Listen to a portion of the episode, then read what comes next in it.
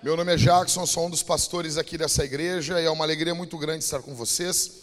Vou pedir que os irmãos se sentem, sosseguem o facho aí. Segura o bicho carpinteiro, eu não sei o que é isso, mas deve ser alguma coisa ruim. Tá bom? Quero mandar um abraço para minha esposa que está em casa. Nós, nessa quarta-feira, recebemos a nossa segunda filha, a Maria, que estava no forninho. Eu estou muito feliz. Ser pai de guria é demais. E a minha esposa tá, peço que orem por ela, né?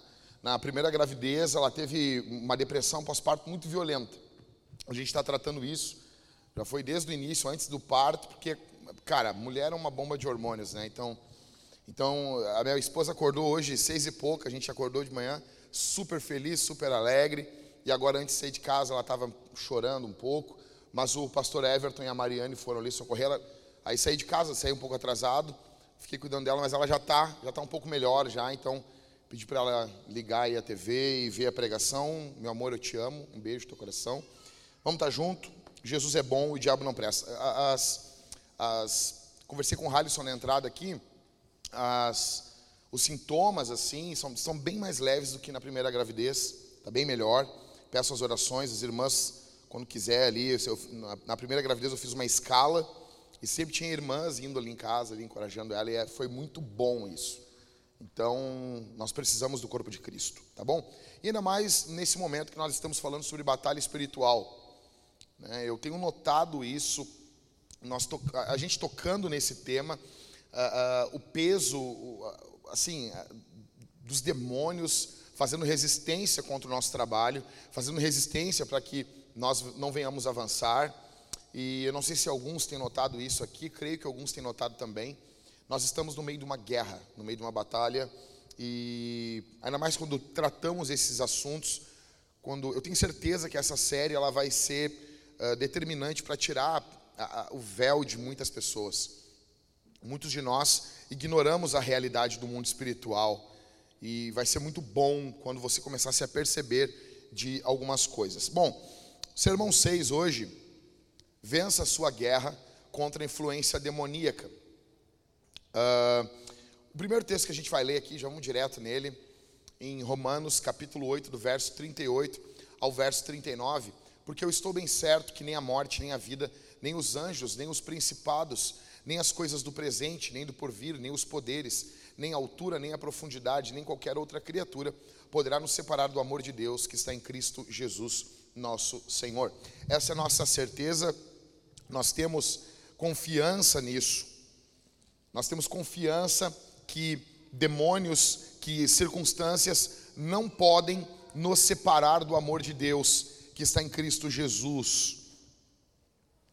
Só que muitos de nós colocamos a culpa no diabo muitas vezes, das coisas que ocorrem. Acontece alguma coisa, a culpa foi o diabo. Já viu isso? Quem aqui congregou em alguma Assembleia de Deus nos anos 90? E as cantoras, elas levavam uma fita, que era um playback. E elas não botavam no ponto... A Jéssica está rindo porque já deve ter feito isso. Elas... Oi? Tu botava no ponto. Mas o cara virava a fita. Acontecia isso, né? O que acontecia? Tipo, a cantora, ela ia cantar uma música. Não era que nem CD. Faixa 1, 2, 3. Era uma fita VHS que as cantoras botavam.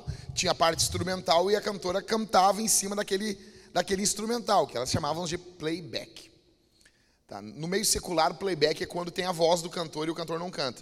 No meio evangélico, gospel, a cantora está cantando mesmo, só que o instrumental está fazendo aquela cama para ela.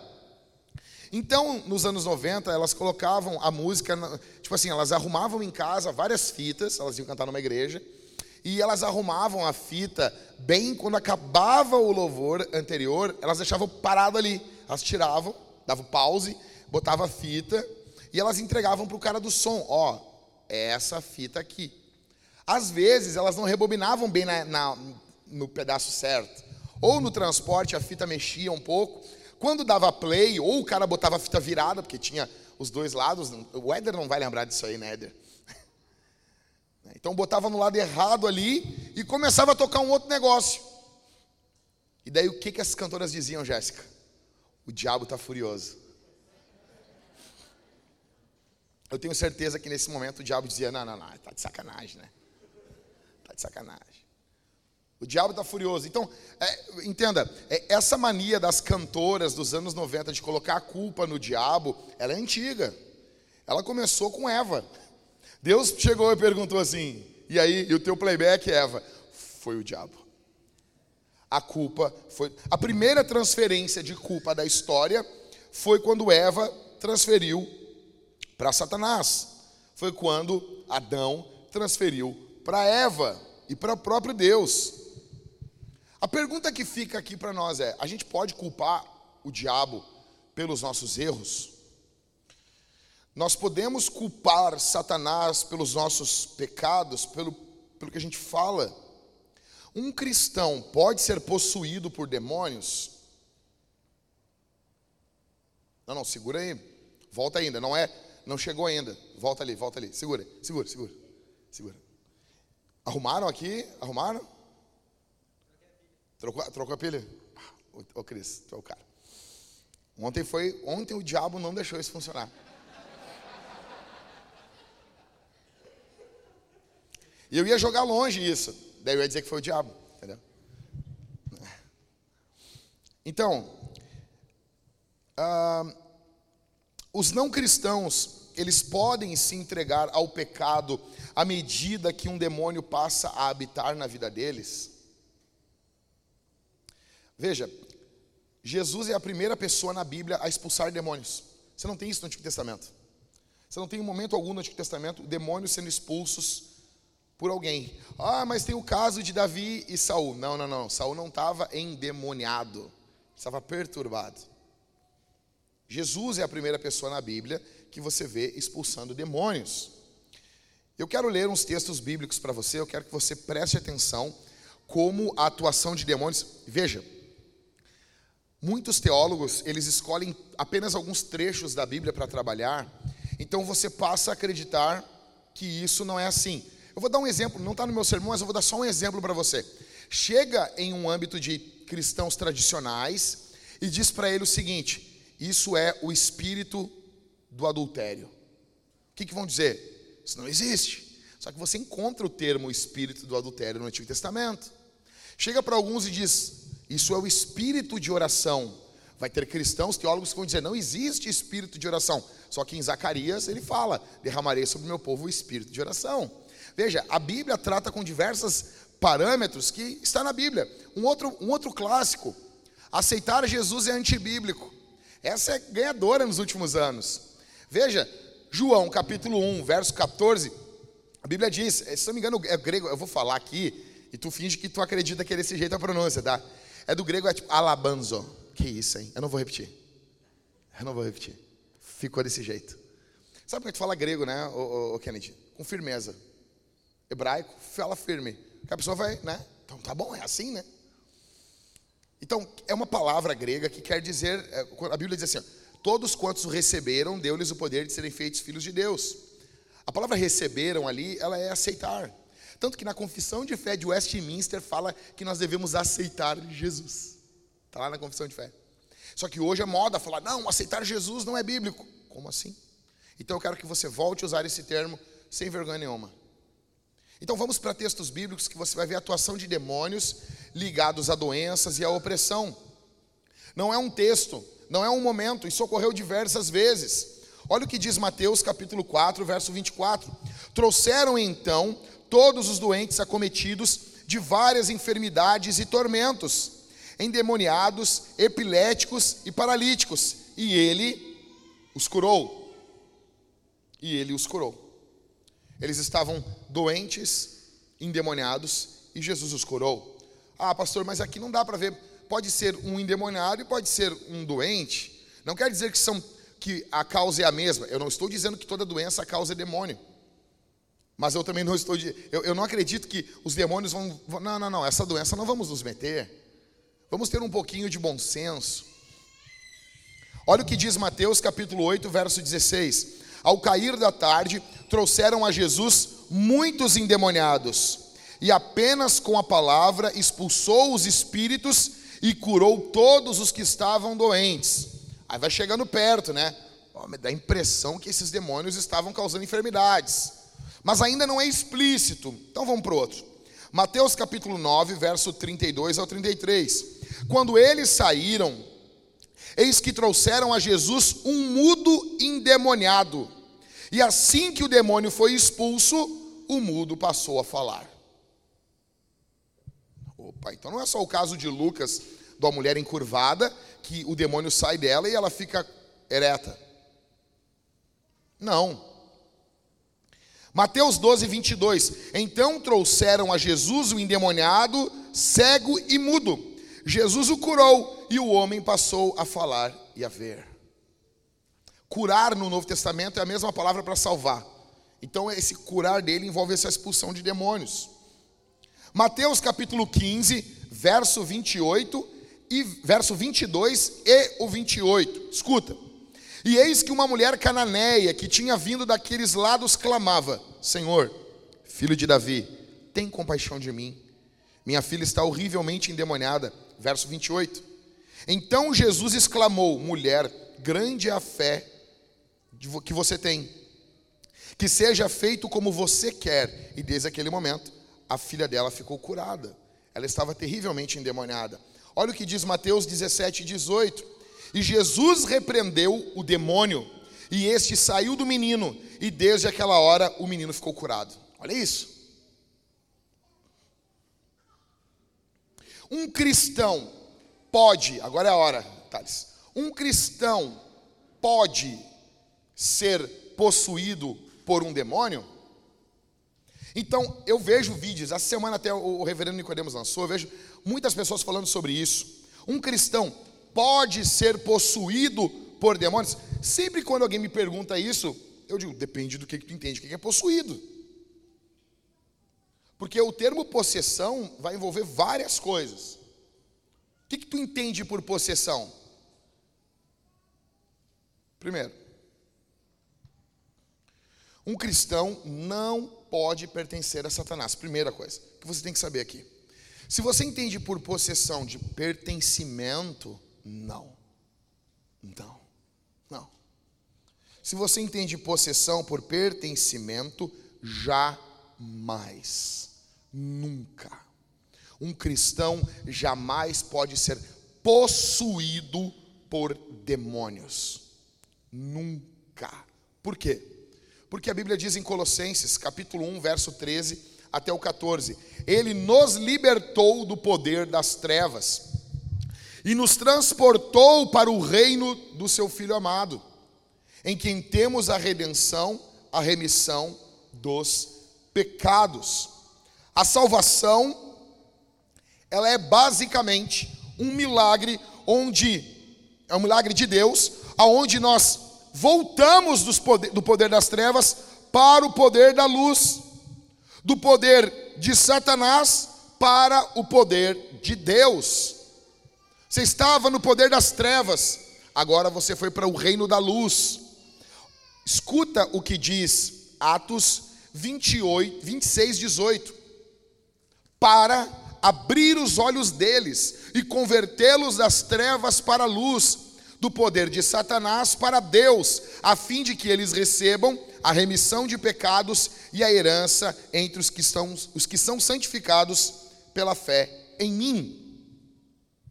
Entenda, a salvação, ela é, eu já falei para vocês, quero repetir, ela é quando uma pessoa, ela é transposta, enviada, resgatada. Ela muda a sua cidadania.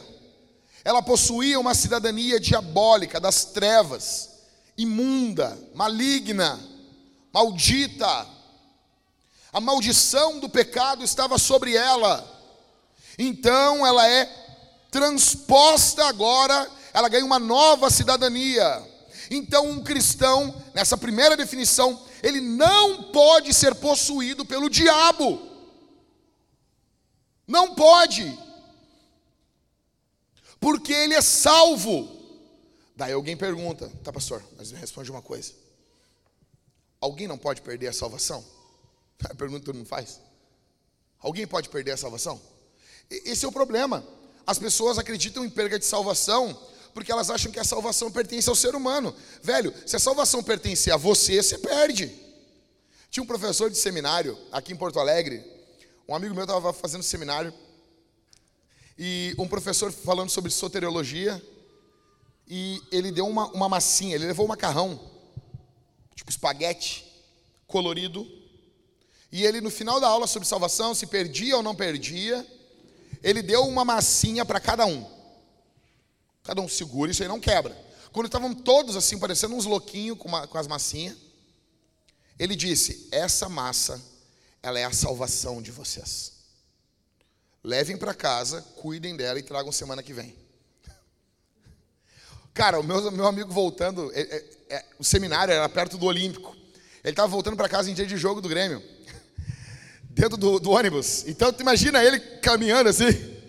Ele disse, velho, ferrei minha salvação no primeiro ônibus que eu peguei. Quando ele voltou, ninguém, estava as massas tudo mutiladas, tudo quebrado, uns tinham perdido. Ele disse assim, ficou claro para vocês, vocês não conseguem guardar a porcaria de um macarrão. Tu acha que tu vai guardar uma salvação, tchê? A salvação não é tua. A Bíblia diz em Jonas 2,9 que a salvação pertence a quem? Ao Senhor. É dele. Qual é a pergunta correta então? Deus pode perder alguém? A pergunta é essa. A pergunta não é se eu posso me perder. Porque se depender de mim, eu estou perdido mesmo. Como dizia Spurgeon, alguém pode perder a salvação? O Spurgeon dizia, depende de quem salvou. Depende de quem salvou. Então, se depender de mim, meu velho, tá louco, ralou. A pergunta é, alguém pode ser perdido pelo Senhor? Olha o que diz João, capítulo 10, verso 28 e 29. Jesus diz, eu lhes dou a vida eterna, jamais perecerão, e ninguém as arrebatará da minha mão. Ninguém arranca as ovelhas da mão de Jesus, elas estão na mão do Senhor. Aí olha o que ele diz no verso 29. Aquilo que o meu Pai me deu é maior do que tudo, e da mão do Pai ninguém pode arrancar. Olha só, olha o quadro que ele pinta. Ele pinta um quadro onde as ovelhas estão na mão dele, e aonde envolvendo a mão dele tem a mão do Pai. Velho, na boa, deixa eu dizer uma coisa para você. Qual é o lugar mais seguro para uma criança? A mão do pai e da mãe. Na mão dos pais, no braço, no colinho do papai e da mamãe. Não tem, velho. Quantos casos a gente tem? Tipo, cara, a mulher levantou um carro. Tem caso, a mulher levantou um carro para salvar o filho. O cara foi lá e brigou com um crocodilo e arrancou a criança sabe, da boca do crocodilo. Por quê? Porque é pai, porque é mãe. Você imagina se um ser humano mortal é capaz de fazer um negócio desse? Você imagina o que Deus não pode fazer por você? Deixa eu dizer uma coisa. Você não tem noção. Se você está em Cristo, você não tem noção do quanto você é amado. E do quanto Deus guarda você. Você não pode ser possuído pelo diabo. Você é possessão do Senhor. Você é possessão de Jesus. Você foi... Velho, olha isso. O Filho veio e morreu na cruz por você. O Pai elegeu você. E o Espírito Santo selou você. Você tem um selo de propriedade. Você tem noção disso? Você tem noção? Então, na primeira definição, um cristão não pode pertencer a Satanás. Se tu entende possessão por pertencimento, não. Segunda definição, um cristão pode ser influenciado internamente por demônios, sem que a propriedade da sua alma seja transferida para o diabo. Ah, cristãos são influenciados. Por que Paulo fala a uma igreja do Novo Testamento? Não deis lugar a quem? Ao diabo. Mas para que falar para uma igreja isso se a igreja nunca dá? Olha, se tem um povo que dá lugar para o diabo, é os crentes. Se tem um povo que dá lugar para o diabo... Eu estava conversando ontem aqui no final do culto aqui, enquanto eu pregava, depois a Mari disse, olha, tu falou coisas assim que... Quantas conversas a gente tem muitas vezes e são conversas inspiradas por demônios. Eu vou chegar nesse ponto aí. Um cristão pode ser influenciado internamente por demônios sem que a sua alma seja propriedade e transferida para o diabo. Olha só isso aqui. Atos 5:3. Ontem estava a primeira Atos. Tinha um aqui, cara. Os caras querem acabar comigo aqui. Então Pedro disse... Não, porque se botar a primeira Atos, alguém vai dizer, o Jack está escrevendo o segundo.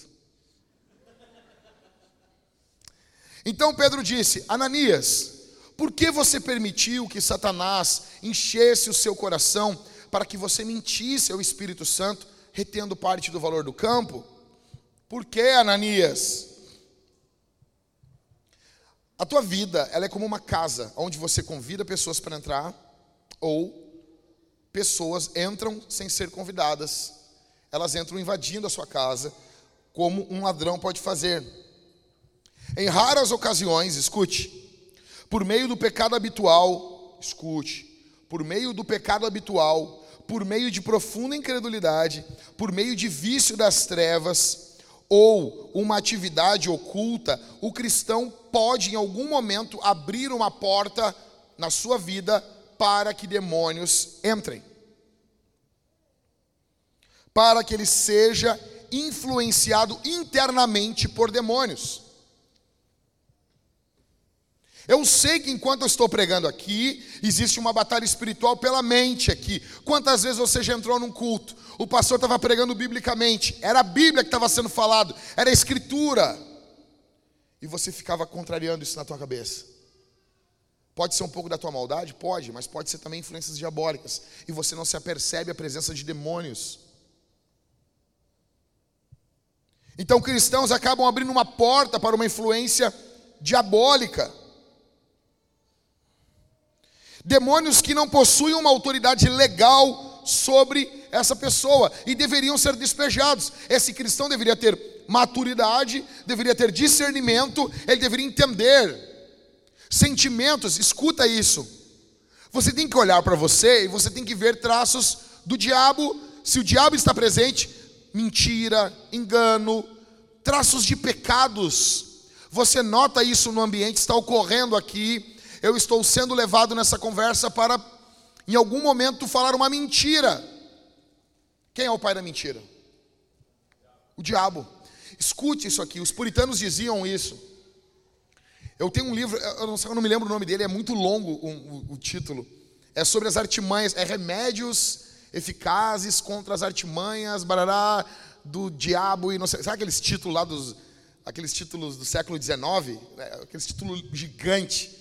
Tu pega um título do livro do Jonathan Edwards, do século XVIII, é um título gigante. A Origem das Espécies é um enorme de um título também do endemoniado lá, do safado, sem vergonha. E é um título grandão, assim. E ele fala exatamente sobre isso. O diabo tem uma coisa para fazer na tua vida. Uma. O diabo vai fazer de tudo para que você peque. Para que você venha pecar. O exemplo que eu estou dando para vocês aqui é de Ananias e Safira, esse casal que congregavam na igreja primitiva. Aí alguém vai dizer, eles não eram cristãos. Primeiro de tudo, quem disse? Tem um grupinho de teólogos que vai dizer assim, não, eles não eram crentes, eles eram ímpios. Por quê? Porque eles pecaram ali e o Senhor julgou. Vai ter outro grupo que vai dizer exatamente o contrário. Não, Deus julgou eles porque eles eram crentes. Porque tem um monte de gente que mente para Deus e Deus deixa no pecado. Mas como assim Deus julgou com a morte? Ora. Você nunca leu 1 Coríntios capítulo 11 e verso 30, quando Paulo está tratando da ceia e ele diz que é para a gente discernir o corpo. E é para nós nos examinar. Porque se nós nos examinássemos a nós mesmos, não seríamos julgados pelo Senhor.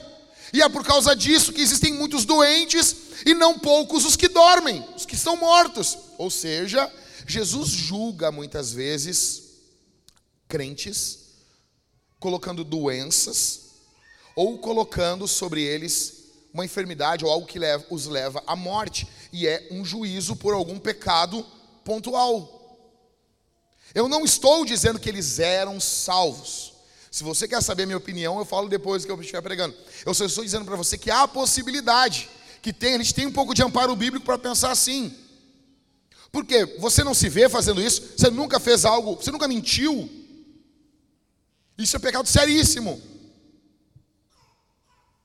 E alguns cristãos, nesse caso, dizem, eu vou matar isso, eu vou acabar com isso aqui na raiz, porque era o nascedouro da igreja. E vai ter momentos que o Senhor vai fazer isso. Eu me lembro de uma vez que eu estava no culto, e envolvia um problema meu de relacionamento com algum irmão. E eu me lembro que eu tomei a ceia e eu caí doente no próprio domingo. Fiquei doente naquele domingo. E eu fiquei doente, fiquei mal. Não estou dizendo que todas as enfermidades são por isso, mas no meu caso foi. Aí eu orei a Deus, estava desanimado, triste. Aí Deus disse assim: tu está doente porque tu não discerniu o corpo. E tu tocou no pão e no vinho de forma indigna, indevida. Tu devia ter se resolvido com o teu irmão primeiro. E o Senhor me disciplinou. A Bíblia diz isso. Só que essas coisas, elas saíram de pauta. Elas saíram. Deus julga com morte alguns cristãos verdadeiros. A minha pergunta aqui nesse ponto é: me responda uma coisa. Tu leva a sério o teu pecado? Tu julga o teu pecado como algo sério? Tu está fazendo guerra contra o teu pecado? Porque não é brincadeira. Porque isso aqui custou o sangue de Jesus e isso pode custar a tua vida.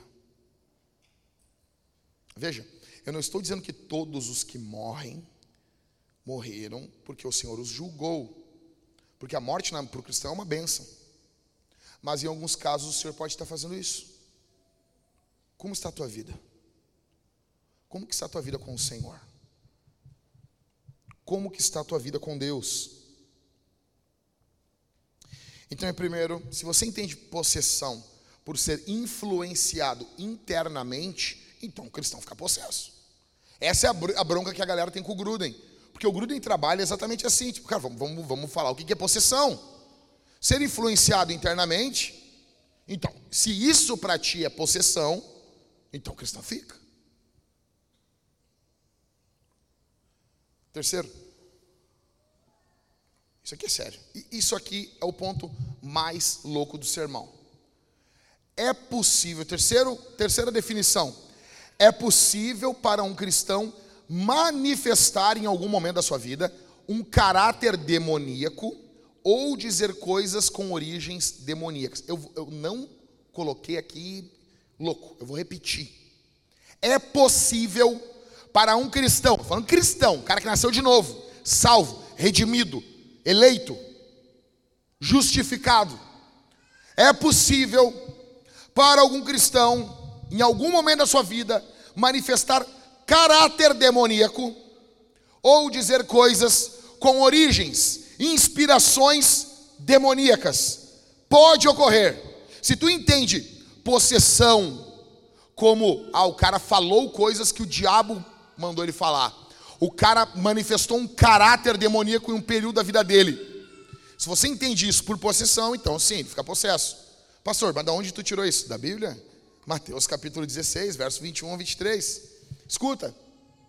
Desde esse tempo, Jesus começou a mostrar aos seus discípulos que era necessário que ele fosse para Jerusalém. Sofresse muitas coisas nas mãos dos anciãos, dos principais sacerdotes e dos escribas, fosse morto e no terceiro dia ressuscitasse. Dobra a tua atenção no verso 22. Então Pedro, chamando-o à parte, começou a repreendê-lo. Você imagina isso, Pedro repreendendo Jesus. Chamando Jesus na chincha. Tu te apruma. Tu te apruma. Mas tu tá fazendo. Eu tinha parente que sabe, o gago quando fica bravo ele não fala. Ele faz.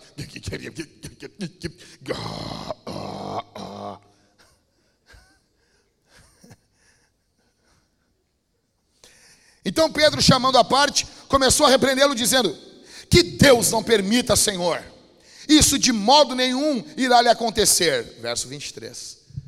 Mas Jesus, voltando-se, disse a Pedro: saia da minha frente, Satanás.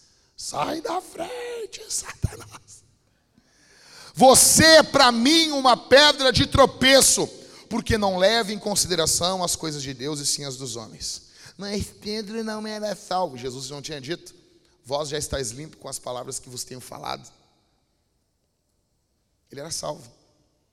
Jesus não falou: sopro sobre vocês o Espírito Santo, recebam o Espírito Santo. Jesus não tinha dito: eu guardei a todos, menos o filho da perdição. Ele era crente ou não era, gente? Está dizendo que Pedro era um filho do diabo aí. O que está acontecendo? Pedro não apenas está falando coisas inspiradas pelo diabo, mas Pedro está mostrando um caráter demoníaco. Ele não apenas fala, ele chama a um cenário, ele repreende, a uma postura, a uma atitude. Quem olha de fora tem uma aparência de piedade, como Paulo falou aos Colossenses. Há uma aparência de piedade, tem uma aparência de correto, tem uma aparência de certo, mas o que está tendo nesse momento é origem demoníaca e diabólica. Eu quero que você analise a sua vida. Você já não fez brincadeiras maldosas sobre alguém? Sobre algum irmão da igreja? A Bíblia diz que, atenção aqui, a Bíblia diz que nós devemos cuidar da honra dos nossos irmãos. As pessoas não entendem isso. No sexto mandamento, eu preguei sobre os 10 mandamentos para vocês, cara. No sexto mandamento, não matarás. Ali envolve que nós devemos cuidar de toda a integridade dos nossos irmãos. No mandamento 9, a Bíblia diz que não devemos levantar falso testemunho contra o nosso próximo. Quantas vezes você agiu, você riu, você zombou, você fez coisas envolvendo a igreja, envolvendo pessoas, envolvendo talvez a mim, que sou teu pastor. Pensamentos maldosos, atitudes contra pessoas da tua família. E esses pensamentos, no fundo, eles eram de origem demoníaca. Mas eles só estavam ali porque você abriu uma porta e você deixou o diabo entrar. É uma origem demoníaca. Isso é sério. Você tem noção disso? A gente, deixa eu dizer uma coisa, tem um problema no Brasil. Nós temos um grande problema. Ah, nos outros povos, isso é um problema de todo mundo. As pessoas, tu não pode nunca tratar um grupo, né? Tu não pode, não, eu quero falar sobre o Brasil, sobre o Rio Grande do Sul. Não, mas isso aí, por que falar do Brasil? Porque não fala que é o mundo todo. Parece que quando Jesus dizia, olha, a hipocrisia dos fariseus. Imagina alguém lá, ah, mas todo mundo é hipócrita, Jesus. Então agora eu estou tratando dos fariseus. Estou falando agora dos brasileiros, nós.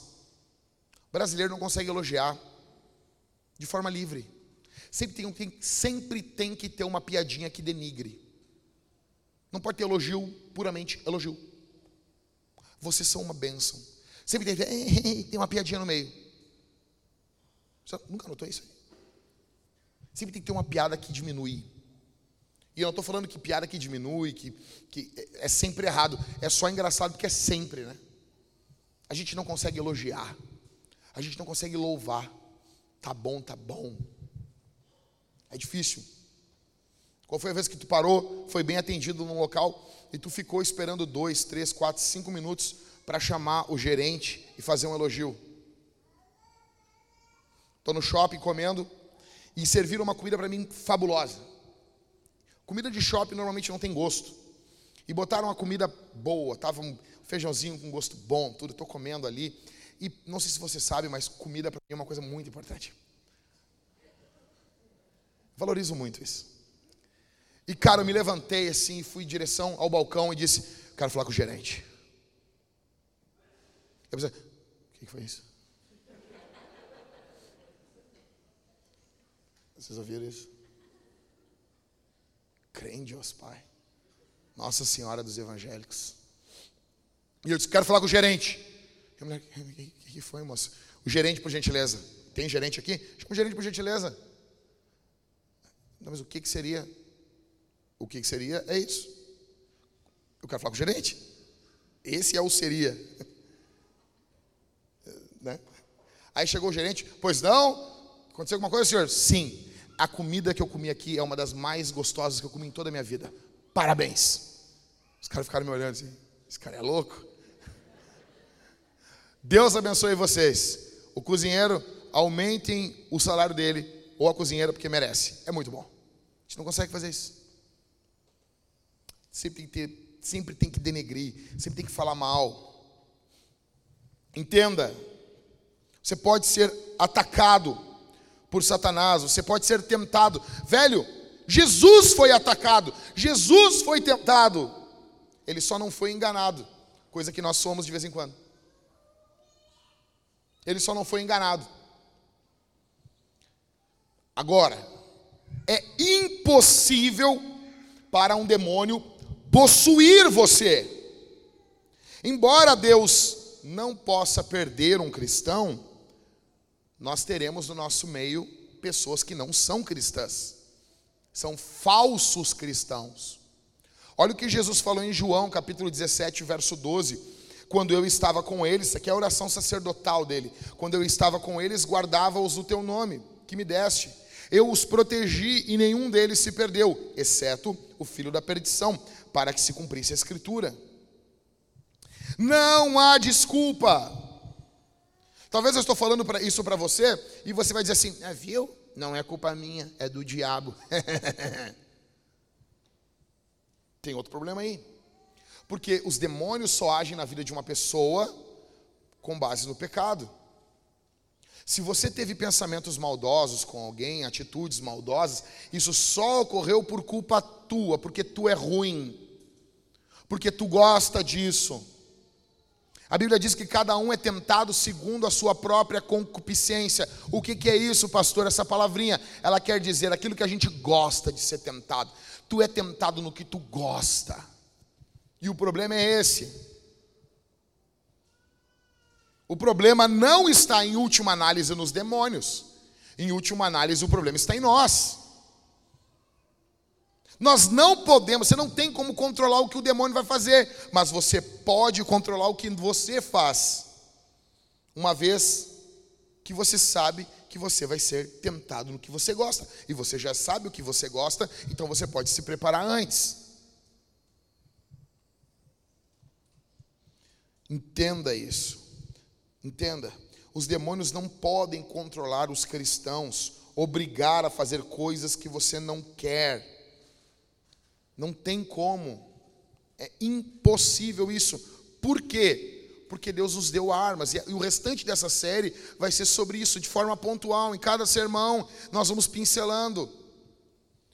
Nós temos que vencer essa influência diabólica, e tornar-se cristão é tanto receber Jesus, aceitar Jesus, quanto rejeitar Satanás.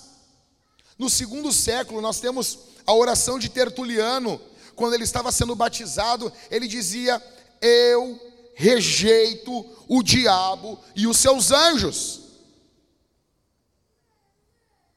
Minha pergunta para você é, você tem rejeitado a atuação de demônios na tua vida?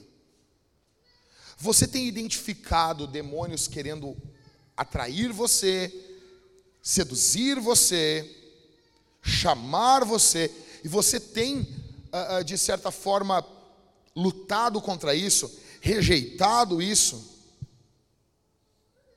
A chave para viver livre da influência demoníaca como cristão, então, ela é dupla. Você precisa receber Jesus. Você precisa dizer sim para Jesus. Jesus tem que fazer parte da sua vida, e isso ocorre também quando você renuncia a qualquer base que der ao demoníaco, por meio de coisas como pecado, rebelião, incredulidade, orgulho e outros assuntos que nós vamos falar no decorrer dessa série. Veja. Quando você nota sentimentos de rebelião dentro do teu coração, de orgulho, o pecado é teu, mas isso são traços demoníacos. O diabo vai tentar você naquilo que ele é, naquilo que ele faz. Incredulidade. Essa coisa assim, Deus não é bom, Deus não pode estar sendo bom com a gente. Se Deus fosse bom, por que está ocorrendo? É o que estava no coração de Adão e Eva. Se Deus é bom, por que eu não posso fazer isso? E o diabo colocou essa ideia na mente deles, e eles acreditaram nisso, e nós chegamos aqui nessa situação. O diabo vai fazer de tudo para que você perca a sua fé. O diabo vai fazer de tudo para que você perca a sua fé. Olha, segurei. Olha o que diz Tiago 4,7. Portanto, sujeitem-se a Deus, mas resistam ao diabo e ele vai fugir de vocês. Faça guerra contra o diabo. O que fazer? Primeiro, deixa eu voltar aqui. Antes de entrar aqui, eu vou dar um exemplo para vocês de ataque demoníaco muito comum.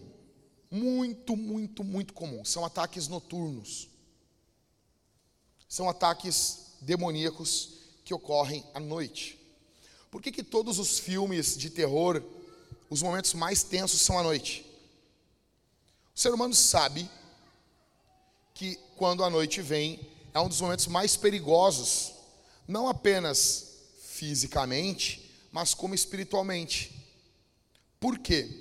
Veja, o apóstolo Pedro, ele disse que nós devemos ficar alertas. O original ali é acordado.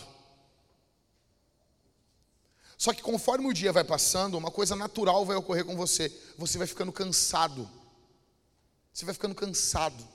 Só que você está lutando contra demônios, contra espíritos que não se cansam. Então, muitos ataques demoníacos, não é que tem uma coisa mística na noite, jamais. A noite foi criada pelo Senhor, está lá em Gênesis. Só que, no mundo que nós estamos vivendo, nós vamos sofrer ataques de noite, em alguns. Por quê? Porque você está menos atento, você está cansado, o nível de brigas dentro de casa aumenta, você está menos vigilante. Isso vai ocorrer. Você vai ficando mais vulnerável. E isso chega ao clímax quando você dorme. Quando você dorme, você não está orando.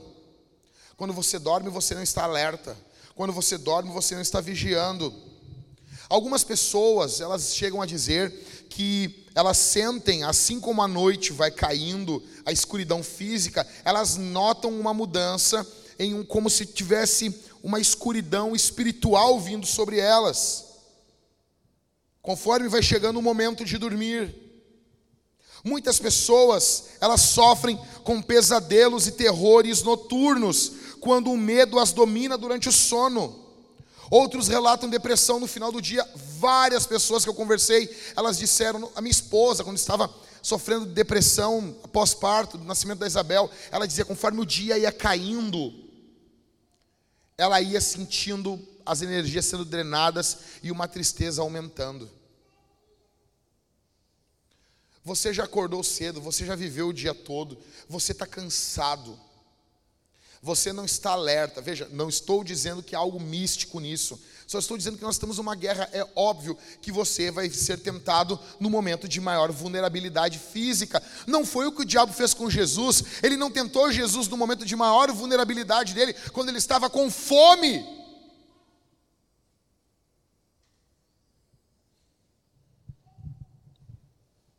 Sobreviventes de traumas, como soldados, socorristas, vítimas de agressão sexual, são propensas muito a terem pesadelos. Pessoas com pesadelos recorrentes ou terrores noturnos, tanto que a psiquiatria, a psicologia até catalogaram isso.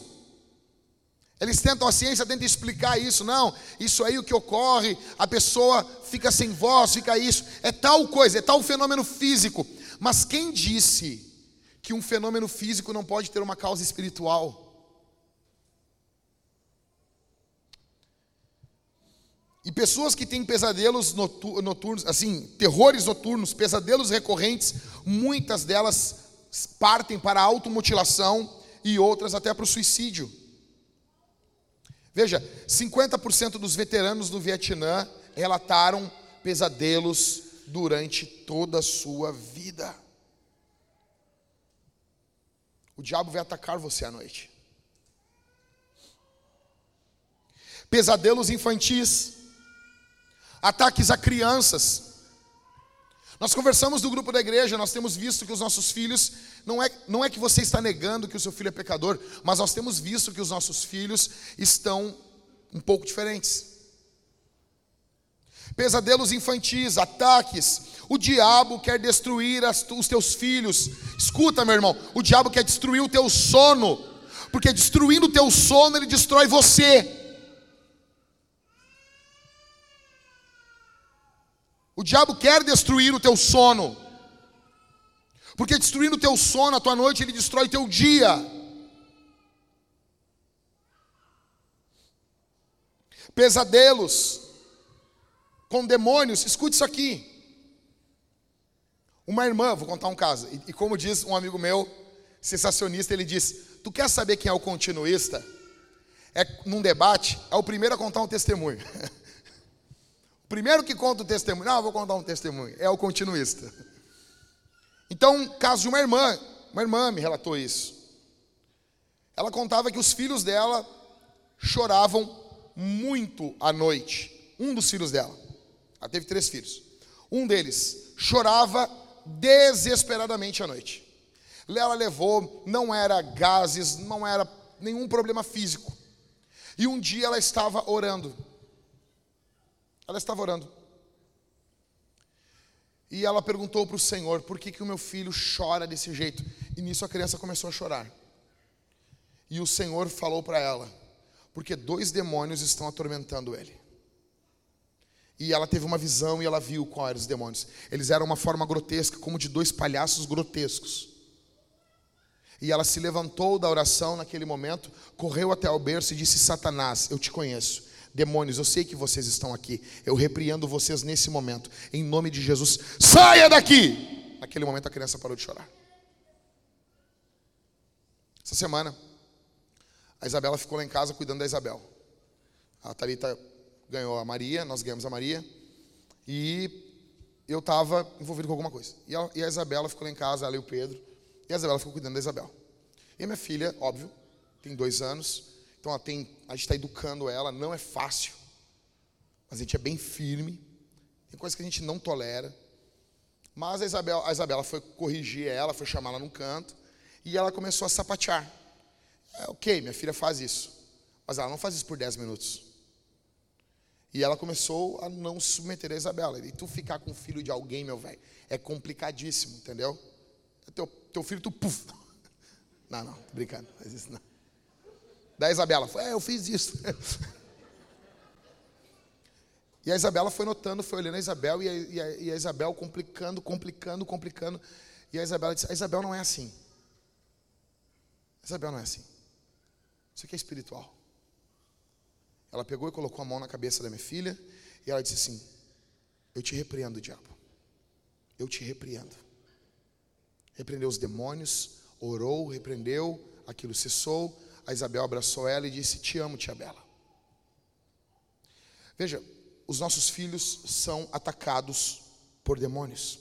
O diabo quer destruir os teus filhos. O diabo quer destruir. Você bota às vezes coisas para ele ver na TV, que isso vai perturbar ele de noite. Como crianças um pouquinho maiores. Ah, meu filho tem um amigo imaginário. Como é que é o nome dele? Lucy.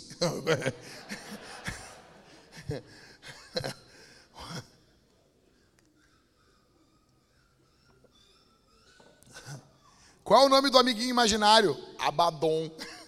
Apolion. Pô, tá de brincadeira, né? Pode ser em algum momento imaginação, os nossos filhos imaginam. Pode ser, mas podem ser demônios.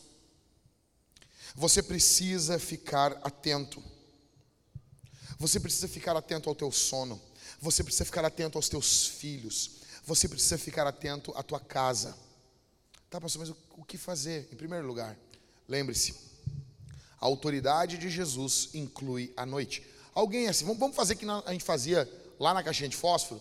Alguém fica de pé e lê o Salmo 91, verso 5. Achou, Gabriel? Alguém achou, hein?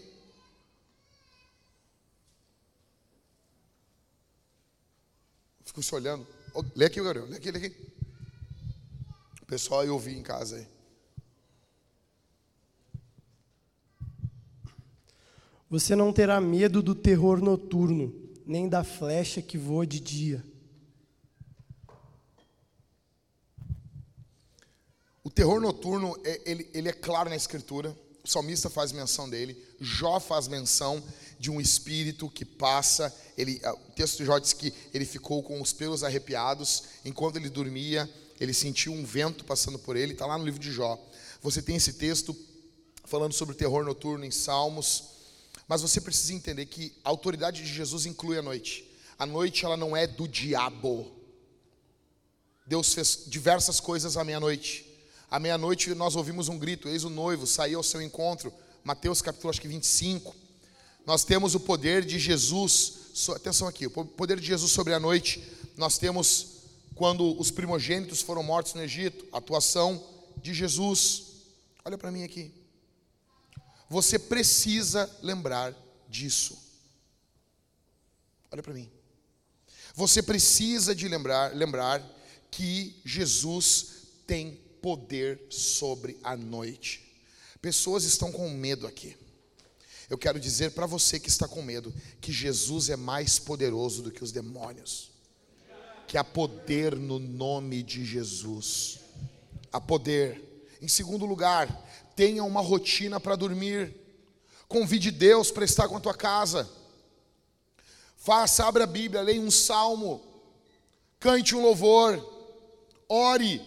Se arrependa de algum pecado, peça perdão para o seu marido, peça perdão para a sua esposa, peça perdão para os seus filhos. Você não é perfeito. Se você pecou contra alguém, peça perdão. Os nossos pecados são uma base para o diabo atuar em nossas vidas. A nossa batalha espiritual é vencida na santidade. Ore de forma ofensiva. Muitos cristãos oram apenas de forma defensiva. Se imponha. Algo está ocorrendo de forma sucessiva na sua vida. Repreenda isso.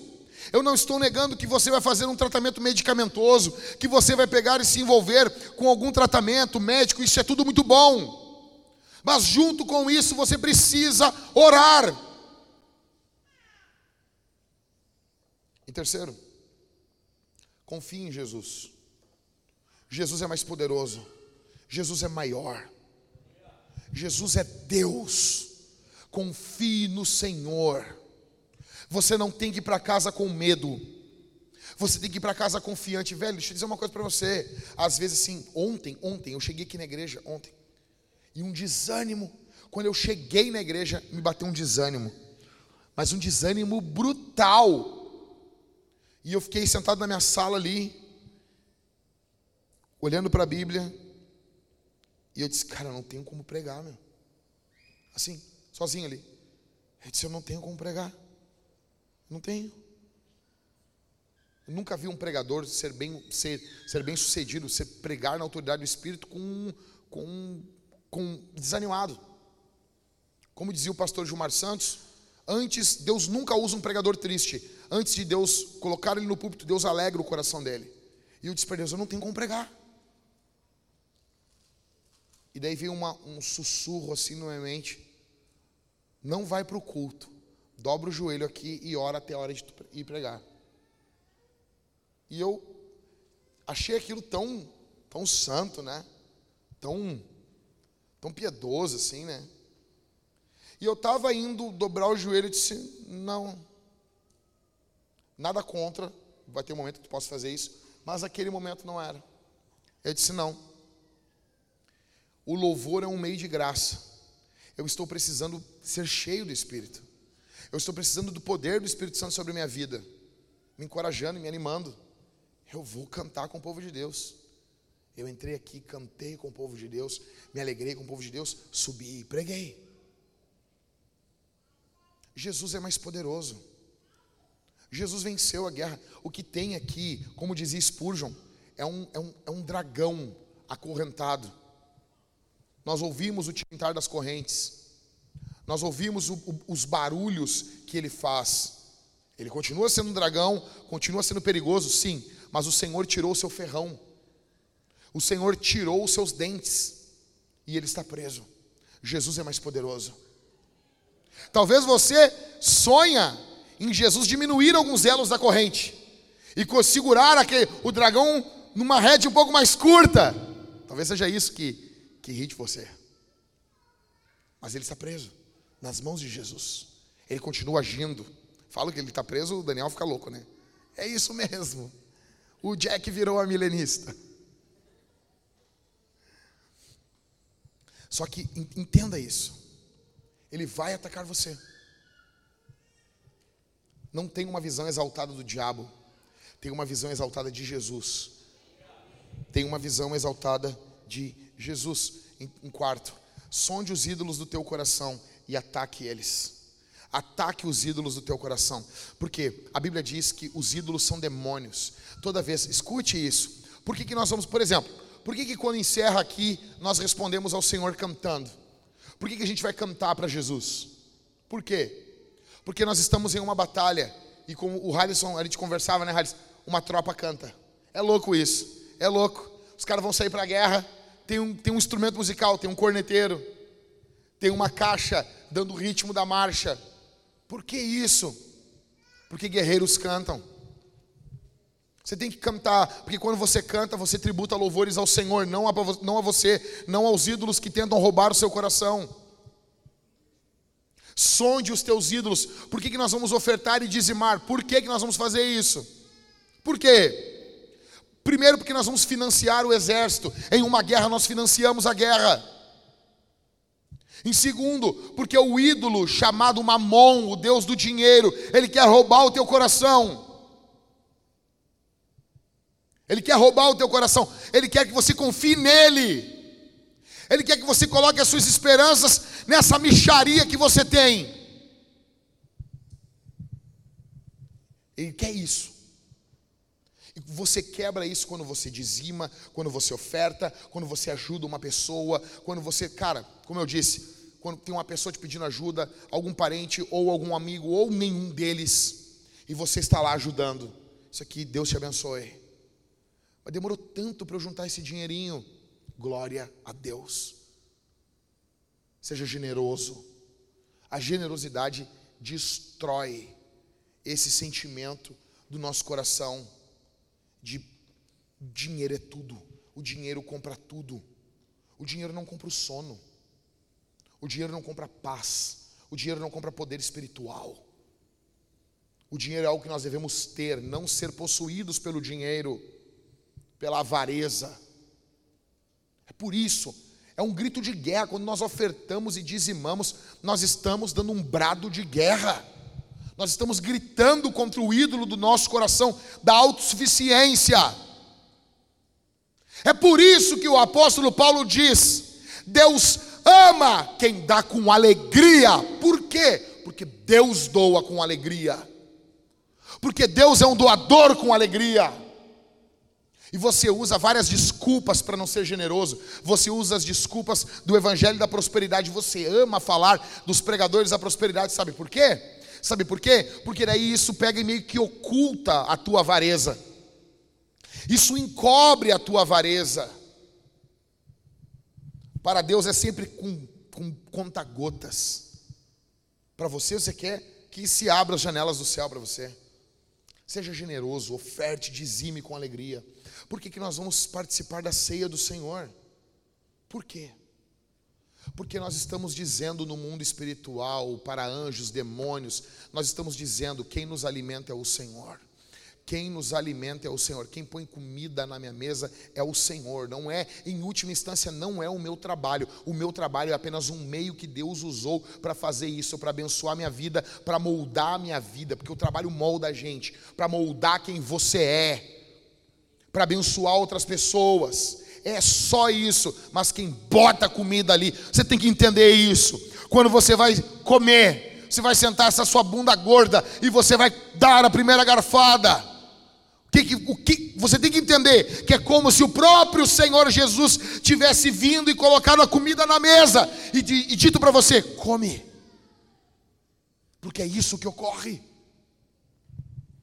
Então nós ceamos. E ao cear nós estamos dizendo: eu tenho parte com o Senhor, eu tenho comunhão com o Senhor e tenho comunhão com os meus irmãos, tenho comunhão com os meus iguais.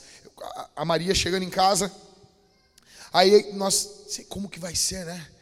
Isabel ali receber a irmã, e a Isabel veio, aí ela se arrumou, a Isabela arrumou a roupinha dela, aí ela esperando a irmã, aí ela chegou, ela sentou no sofá. Aí botamos, porque ela já ensaiava com as bonecas, né? Daí botamos ela no colo da Isabel, e a Isabel começou a fazer carinho nela, assim. E daí, tá, vamos tirar ela. Não, maninha, não. E eu dizia assim, pessoal, todo mundo dizia: compra um presentinho, vem com um presente, entra na casa com presente. Né? Imagina isso. E entrega e diz: o maninho deu esse presente. É bonitinho, é legalzinho.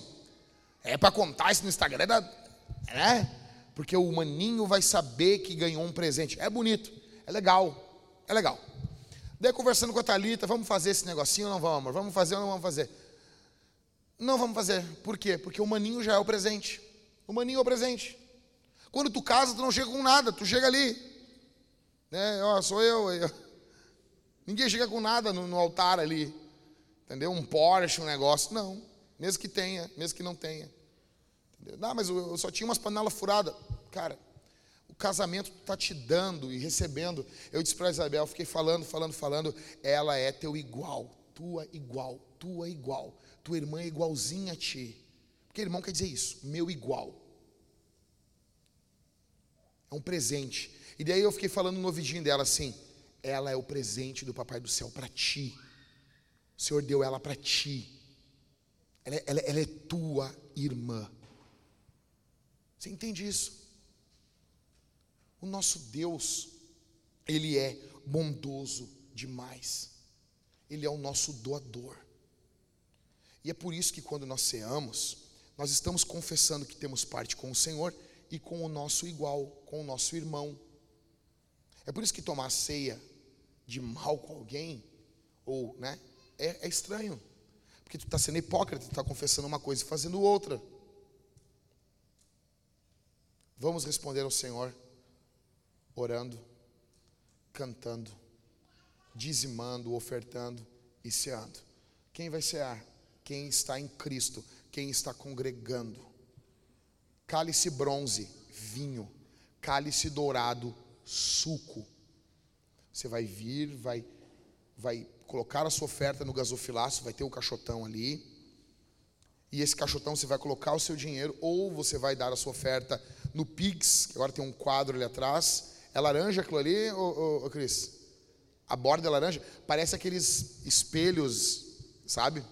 Sabe aquele espelhinho de pobre assim que a gente bota assim? Que tem a bordinha laranja assim? Que tu compra ali em 99?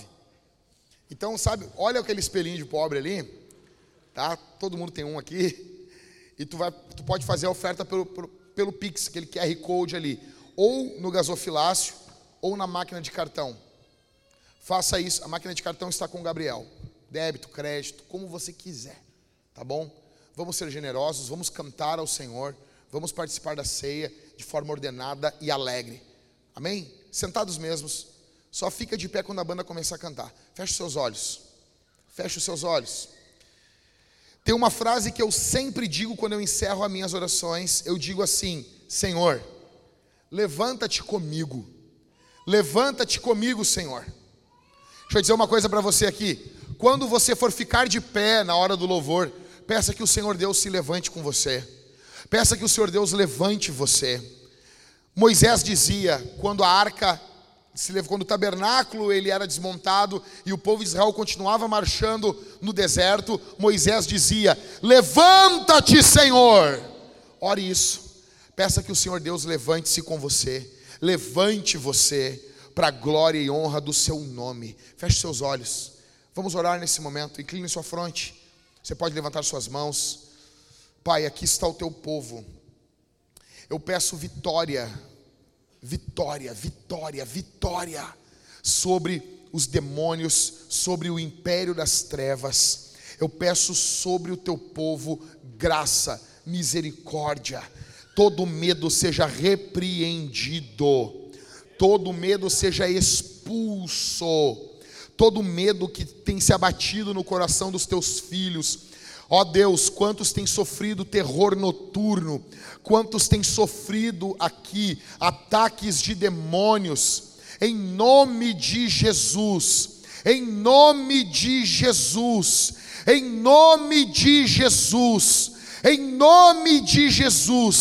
bendito e exaltado seja o nome do Senhor, exaltado, glorificado seja o teu nome, Senhor. Seja o nome de Jesus, há poder no nome de Jesus, há poder no nome do Senhor, há poder no sangue de Jesus.